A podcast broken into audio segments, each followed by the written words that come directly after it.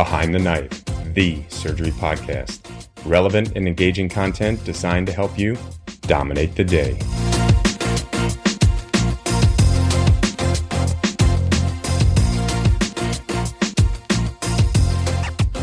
Hello, and welcome to this education focused episode of Behind the Knife.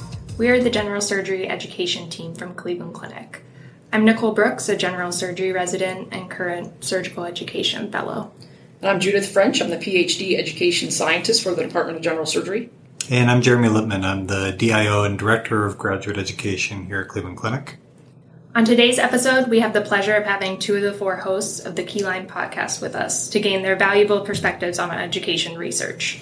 KeyLime, short for Key Literature and Medical Education, is produced by the Royal College of Physicians and Surgeons of Canada. Each week, the hosts provide a concise and informative review and discussion of an article that is important, innovative, and impactful in the world of medical education. Their podcasts have certainly become an excellent resource for me as I've started my journey in education research. So, we're joined today by John Sherbino and Laura Varpio. Dr. Sherbino is an emergency and trauma physician and professor at McMaster University. He received his medical degree from University of Ottawa and a Master's of Education and Fellowship in Medical Education at the University of Toronto. He currently serves as the Assistant Dean for McMaster Education Research, Innovation, and Theory Program. He is an accomplished education researcher with over 200 publications and $900,000 of funding. Dr. Laura Varpio is Professor of Medicine at the Children's Hospital of Philadelphia and the University of Pennsylvania, where she's involved in the Medical Education Master's Program. She completed her PhD at the University of Waterloo in 2007. Dr. Varpio is internationally recognized as an expert in qualitative research methodologies and social sciences and humanities theories. She has over 150 publications and 5.7 million of grant funding secured during her career, and we are just thrilled to have both of them here with us. Uh, we are all huge fans of the KeyLime podcast and really excited for this crossover episode between KeyLime and Behind the Knife. Thanks so much, uh, Jeremy, Nicole, and Judith. We're super excited to be here. Um, it's like we're getting to hang out with uh, like minded educators. It's excited to uh, be a part of your podcast. Okay, Laura, we're going to start out with you. What makes or breaks a study for you? Oh, Wow, we're going to start right off on the deep end, eh? Perfect. Buckle up, everybody. This is going to be this is to be exciting.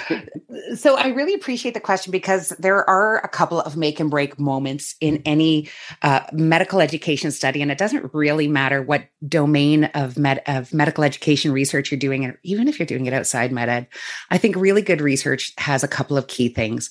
One is that there's alignment between your paradigmatic orientation. One is the, the way in which you think about science like what is rigor and all those sorts of things. So that orientation has to align to your, your research question which then must align with your methodology which then must align to your methods to then your conclusion.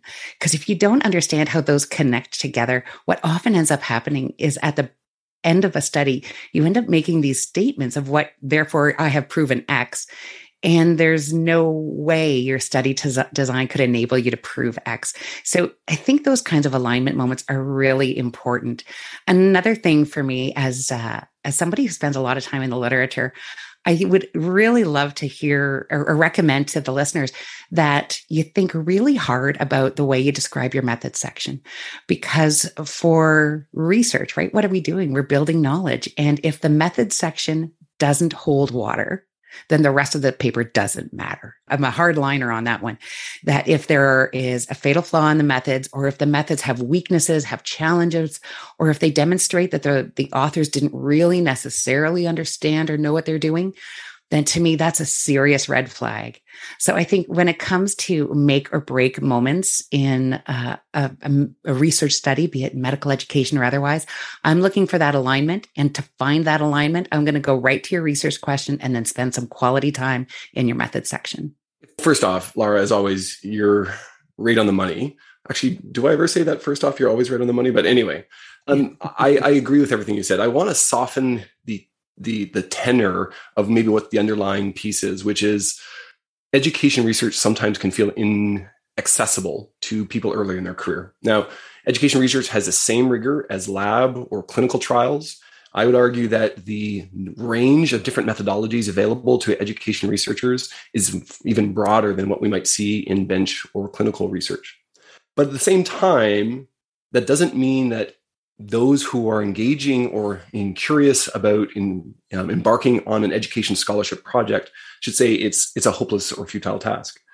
One of the the key things I would recommend is to partner very early on with someone who has education research expertise, and that collaboration can be really foundational.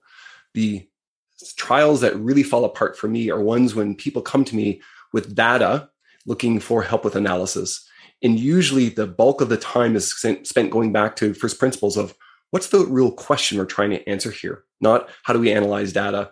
In trials that, that arrive on my doorstep with data, usually are ones that are going to be really frustrating and going, and you're going to have a lot of problems with spending a lot of time up front refining what that question is, from which will flow the informed theory, in which will flow the appropriate methodology. That's a lot of hard work that people probably don't appreciate. I'm going to jump back in there, John, because I'm going to tell you that I agree with you that the the hard work of research is usually before you collect any data, because that's when you got to think through it.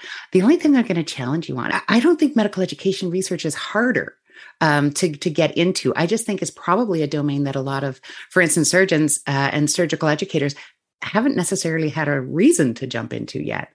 I think actually, you know, when when I read our papers, I think a lot of them are really compelling and interesting to read. Now, that just might be because I'm a med ed geek, but I, I don't see them as difficult. I think it brings up an interesting point. You know, the med ed research in surgery has been growing and growing. And what we're finding though is that a lot of faculty will come to a trainee or to one of us with some kind of idea, mm-hmm. but it's not well flushed out. And maybe it's sort of just uh, pie in the sky kind of thing. And so for the trainees that want to get more involved in this and want to learn how to do good research, how can they identify a good education research mentor and a project that really has legs to go all the way rather than just uh, sort of a, a, neat idea that, that's not going to turn into anything meaningful? I'll put that to John. Um, I think that the first step is maybe even a pre step. If education and education scholarship is something that you might imagine as a surgeon as part of your career. The right jumping off point is to find a community of people who are having conversations around education. It might be a virtual community, hearing where the education literature is moving. But presumably, there's also opportunities at your local institution, and particularly for trainees, I'd imagine that there are growing opportunities through national organizations or regional or even local organizations. It's in that building of a professional network of other people engaged in education research that you will begin to understand what are the questions that are being well answered, where are the giant lacunes and gaps in the literature relevant to interests that you have. And in that alignment will probably become even greater creativity than something that is opportunistic, an option, an opportunity to do a study rather than uh, a question that's important to you. And once you have that connection with individuals, that I think becomes the natural place where collaborators can develop. Now, I run an education research um, institute at McMaster, and we have lots of PhD educators who are fantastic and fabulous in terms of methodology and, and running their labs. But what they're hungry for is collaborations with clinicians because it's the source material, it's the opportunity to engage with learners and to, with teachers and with the learning environment, which is our clinics and our ORs and our emergency departments and our wards. And so they want to make that connection. And so for surgeons and clinicians locally for us, building that community where we tie people in is where the natural opportunity for collaboration and for mentorship starts to build. So I, think if you're somebody who wants to dip your toes into the education scholarship world, find where those conversations are happening. And from there, I think the projects and the collaborations will flow. In finding those areas, Laura, where do you think researchers in surgical education should be focusing their efforts? Hmm, that's a great question. So I think there's a number of places in surgical education that are ripe for all kinds of different investigations. There's a great body of really excellent research that's been done in the surgical spaces and everything from slowing down when you should, which is such a great phenomenon to think about, to other research that's looked at the way uh, power dynamics play out in interprofessional healthcare teams in the surgical space. I would really love to see research in the surgical space around the idea of the challenges to professional identity formation. I think that there's a very unique orientation that surgeons have in the medical community. And I think that there's a, a, a sense of professionalism, of identity, of profession that is not different in a bad way, just different than I've seen in other uh, medical specialties. So I'd I'd love to get into those waters and see what's happening and what are some of the bumps and bruises that you face in order to become a surgeon and, and to take on the mantle of that responsibility. I, I got to jump in. Um, I, I love all those ideas, Lara. And we've covered on Key Lime a number of studies that have been done at a kind of a national level within the surgical education community, looking at issues of burnout and and the ramifications for identity and the ramifications for training. I, I would also caution what I'm going to say is I'm not a surgeon, so will be it for me to give advice to surgeons and to surgical education researchers as to domains to go, or will be it for me to say that to any researcher. I think um, the idea of discovery and of finding the questions is the hallmark and the and the prerogative of the individual. But the things I'm curious about, and I would love to see someone do this, is the operating room environment is a unique environment within all of health professions education. And with the near universal use of laparoscopic and robotic assistance um, in surgery, capturing direct observation of technical skills and surgical performance and surgical decision making is a very unique environment that's not really replicated well anywhere else in the health system. And so I'm curious to know what can this tell us about our direct observation for teaching or for assessment in using this, this ecosystem that is unique. Um, what can we discover from that and what can we learn? And those are questions that can't really be answered by anyone except for this uh, surgical community.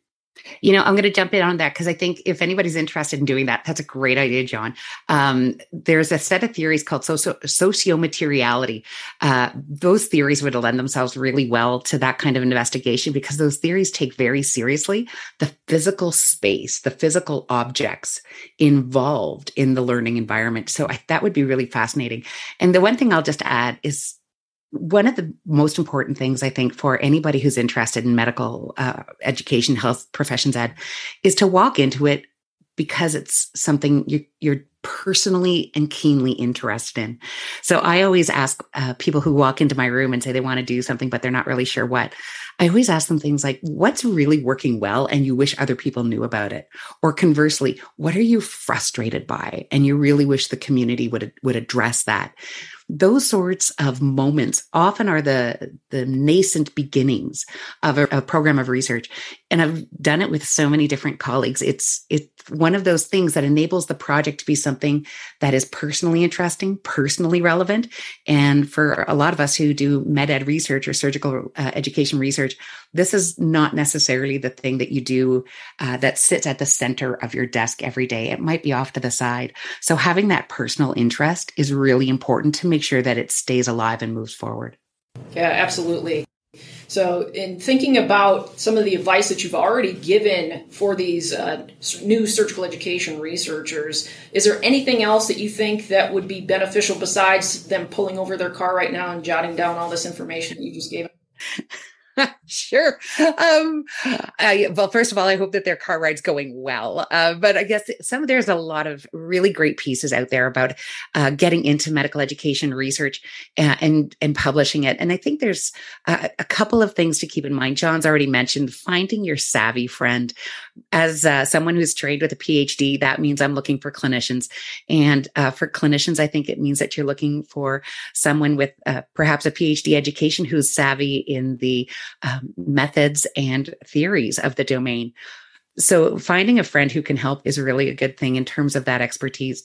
I also want to underscore the importance of finding your community. John also alluded to that, but I'm going to make it a little more explicit that finding a group of people who are also interested either in the topic or in the space that community can often become the the lifeline that you hold on to when reviewer two just goes at your paper and you can't really feel like this is still a good idea. So some of those people are really important to have as just people of your space who understand what it is you're trying to do and the challenges and successes you have because you also want to have somebody to to throw the celebration with when the paper gets accepted. I think another thing that's really important for all researchers, regardless of your domain, this is hard work that we're doing. We're building the evidence base from which evidence based medicine and evidence based medical education is being built upon. And so that means that the work has to be really good. And that means that you're going to get challenged. There will be people who disagree with you. There will be people who agree with you, but want to take in a different direction. And I think it's really important to remember it's about the work. It's not about me. Uh, that armor, I think, especially for junior faculty, is something that's really important. The only other thing that I would love to encourage your listeners to do is to look around them and see what kind of supports are available. There isn't a lot of health professions education or medical education grant money available but you can often cobble together a little here and a little there. And the nice thing about med-ed research is that it's really inexpensive. You don't need to buy a centrifuge or pipettes or anything like that. So little grants can make a big difference um, in terms of paying for transcription and all sorts of little things. I always call it budget dust. What's the budget budget dust that's available that I can go in and just say, you know, that five thousand dollars you have that you're not going to use, I, I can use that. I got to jump in and tease you, Lara. Like, Why? I'm just so pleased that you're an education researcher could name drop the word pipette and centrifuge. That, that's amazing. Thank you. I've been um, hanging out with you long enough. I, I, would I would compliment all of that by saying, much in the same way, and I bet you this is a bit of a, a groan for surgical trainees.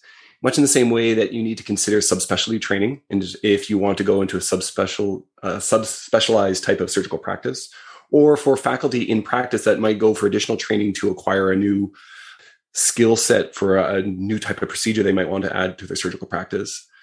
Health professions education research, medical education research is no longer an option in a serious way um, for amateurs. You can't bootstrap your way in. A couple decades ago, that was certainly true as the field was very early and nascent. Uh, researchers um, were developing the, the literature. But now you've heard the rigor with which Lara has outlined the, the criteria for effective trials and for studies. And, and so if this is something that after you've met a community that you become engaged, you become excited, and you can imagine this is part of your ongoing academic and professional identity formation, then formal training in education research is going to be necessary so that you can build that whole knowledge of theory and complement it with necessary methodology and uh, that's skill in analysis. It's not something that you can learn just off the corner of your table. It needs, requires dedicated time. So, John, along those lines, you know, you and Laura have both been involved with uh, these types of professional development programs for education researchers. And we heard Laura mention that one of the first steps would be finding someone with that kind of background and experience is this really a requirement? So, someone who wants to pursue a career that's going to focus on education research, do they need the advanced degree? do they need some type of education fellowship? Uh, I suspect you're going to say yes. And if so, then what? When should they be doing that? What's the right time to do that so that they've developed the right clinical experience that they can then complement and add on this subspecialty training, as you called it? So, Jeremy, you know, in medicine, there's no absolutes I would say that if you want to be successful and you want to develop a career, you will need some kind of graduate training. Um, and I'm not going to prescribe and say this program versus that. At our center, we have two different streams. We have a fellowship stream. We also have a, a graduate master's level stream. I would say that if the goal is to conduct and to lead education research studies, then graduate training that allows you to go through the steps under supervision of completing a project via thesis is probably the most effective way to do so. If your goal as an education scholar is to assist with the refinement of innovation and evaluating different nuances of curricula, selection, assessment, etc., then fellowship training may equally be appropriate. But you want to have the low stakes safe experience of doing the work that you're going to subsequently do in your practice. And so the best place for that, I think, is in a formalized training program. There's always going to be exceptions, and you can imagine different ways to to get that. But if you want kind of a, a universal, what's the most effective and what's most likely to be the most efficient way to developing and becoming a successful education researcher, then graduate training um, is helpful. The groan, of course, is that it seems like additional time in in training the brilliance of it is that that upfront commitment will save hours and years of frustration as you learn through trial and error and bump into walls and bump into closed doors. You might be able to bypass that. Now, the right timing, I would say that's a, a whole nother question in and of itself.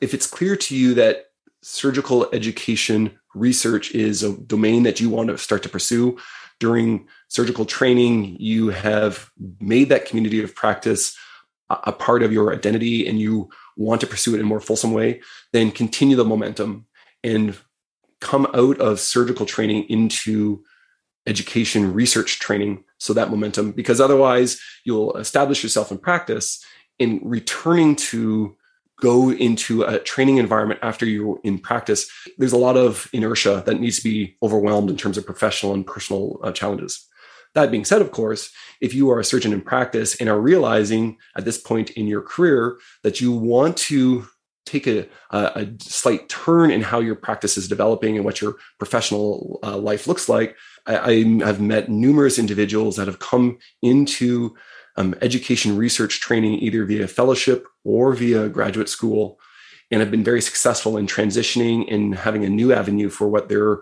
their academic life looks like. John, I'm not sure I agree with you. That's not the first time. Uh, don't you feel that there's something about degree creep happening here? I think there is degree creep, but I also think that the rigor of starting to design um, your own studies and the challenge of, of uh, I agree with that, but that's why you have friends. Sure, you can do it very successfully as friends, but if you want to do this as a meaningful part of your career rather than doing the occasional study, mm. and if you want to be the the principal mm. investigator mm. that starts to unpack a whole series of questions. It's never one question, as you know, Lara.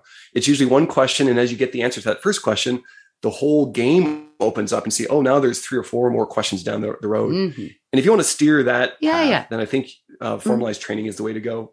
I don't disagree that um, if you want to be PI and be the sole PI on a program of research, I agree with you. Then, then you're going to need some formalized training. And don't get me wrong, I teach in master's and PhD programs, so I do support them. I think they're they're right, but I'm not sure if they're right for everyone. And one of the things I want to just put out there is that if you have a really good colleague with whom you have complementary skill sets, then, you know, I don't necessarily think that surgical educators necessarily need to get a master's in medical or health professions ed or surgical ed. I think if you have a really good collaborator and then the two of you start doing work together, then that's well, and, and you know, I'm also an extrovert. So to me, that sounds like more fun anyway. You do think it's feasible for meaningful education research to come out from people who are doing it more as a side hustle rather than their their main professional course? Mm. So that's the challenge, right?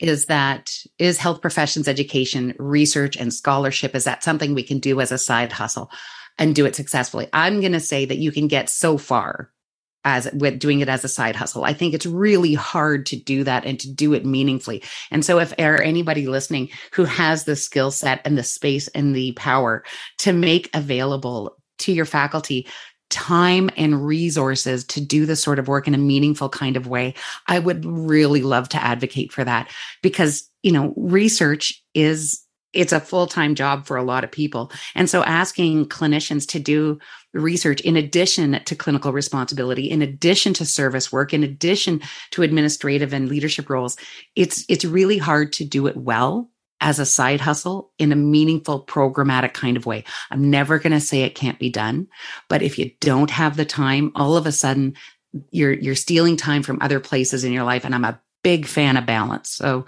I, I think it's possible but I think it's hard. Okay. John, what do you think? You probably disagree. I, I think if you measure the impact of a single paper, um, that paper may not necessarily have been built on a whole line of reasoning. Um, you talked about knowing when to slow down, um, a classic paper in the, the surgical literature.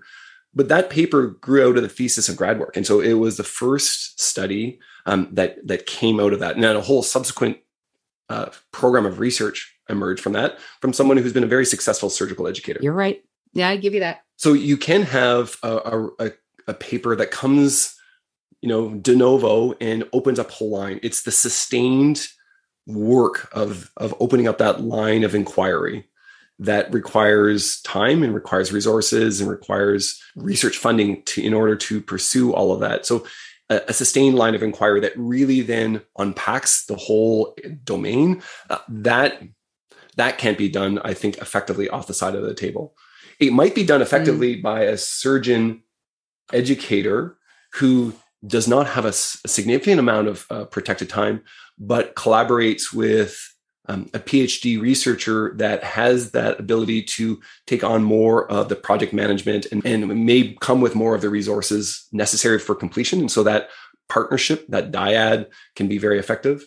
Mm. So yeah, the single paper in isolation can can be transformative, but the, it's the program of research that really illuminates um, the area, and and that I think takes a significant amount of dedicated time and attention. And that's why you need the Judith Frenches of the world as part of. Everybody needs more Judiths. Yeah. Well, thank you both so much for all your insight. We're going to go ahead and do our education timeout. So, if you could give some key takeaways for our listeners. So, thanks for that, uh, Nicole. I think number one, education research, education scholarship is an amazing way to sustain your career. As a full time clinician, being an education researcher has allowed me to discover things that complement my clinical practice. It sustained me over night shifts. It sustained me when I've been in the trauma suite. And it has allowed me to connect and build a network with colleagues and friends that have opened doors I could never imagine. So if you're sitting on the fence saying, I might be interested, please go and start to make those connections. The second is everybody imagines the perfect study. And when we go to Journal Club, whether it's a clinical trial or an education um, study, at the end, it feels like we have a bit of methodologic nihilism that nothing was done perfect. And as much as I like to imagine that my studies are perfect, as soon as I publish them, I look back and say, wow, there's some significant places that we could have improved that.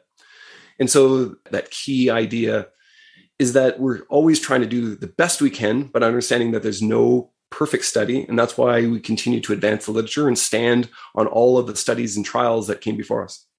So then I'll add a couple of things there too. One is that uh, what I would like to encourage the listeners to do is if you're interested in ever joining any any space of research, be it clinical or hopefully health professions education, surgical education, one of the best ways of getting acclimated to the field is to engage in reviewing research papers, reading and reviewing and uh, offering insights on the literature that's currently being made is an amazing education. Most journals now send back to reviewers copies of all the reviews with the final decision on the manuscript that you reviewed. That work of doing the review and then seeing what others said too is a really insightful exercise in learning what kind of conversations the field thinks are valuable, the arguments that uh, the field are, is willing to see as justified. It's really a space where it's a very free education. You do a little community service. So I would love to encourage listeners to sign up to, uh, for a journal or two, the ones you're interested in publishing in, and, and do some review work as, a, an external reviewer. It's a great educational opportunity. The other thing I'll do is just echo what J- uh, John said, but frame it a little bit differently. For me, medical education research is legit fun. I like, I truly do wake up every morning and have this feeling of, I can't believe I'm getting paid to do this. The reason it's so much fun for me, yeah, I get to stretch my brain and that's great. But it's the people, the people who work in health professions, education, in surgical education. I have never met a more generous, uh, outgoing, supportive community uh, in terms of um, research spaces in the world. So I think one of the things that I would encourage you to do is find your friends. If if you can do this with somebody that is equally passionate and you have a good time doing it, the study will always turn out. Being on Key Lime w- with three really great friends like John, Jason, and Linda, it is such a gift. And it's a gift because it's genuine. So I really want to encourage listeners to find your find your people. And if you're thinking about health professions ed, surgical education, I can pretty much guarantee that you will find people who are like-minded and are happy to engage with you. Yeah, I think that's very well said. I I don't think any of us have ever met an education research person who is uh, disgruntled or difficult to work with. It's a it's a wonderful community. Well, listen, we're we're so grateful to have you here. Uh, we definitely encourage all of our listeners to take a listen to Key Lime We'll put some links in the show notes. And very grateful to have Laura and John here with us, sharing your expertise. Uh, wish you all the best and, and really grateful for your time. Thanks for having us. Thanks so much. This has been a lot of fun. Be sure to check out our website at www.behindtheknife.org for more great content. You can also follow us on Twitter at Behind the Knife and Instagram at Behind the Knife Podcast. If you like what you hear, please take a minute to leave us a review. Content produced by Behind the Knife is intended for health professionals and is for educational purposes only. We do not diagnose, treat, or offer patient specific advice. Thank you for listening. Until next time, dominate the day.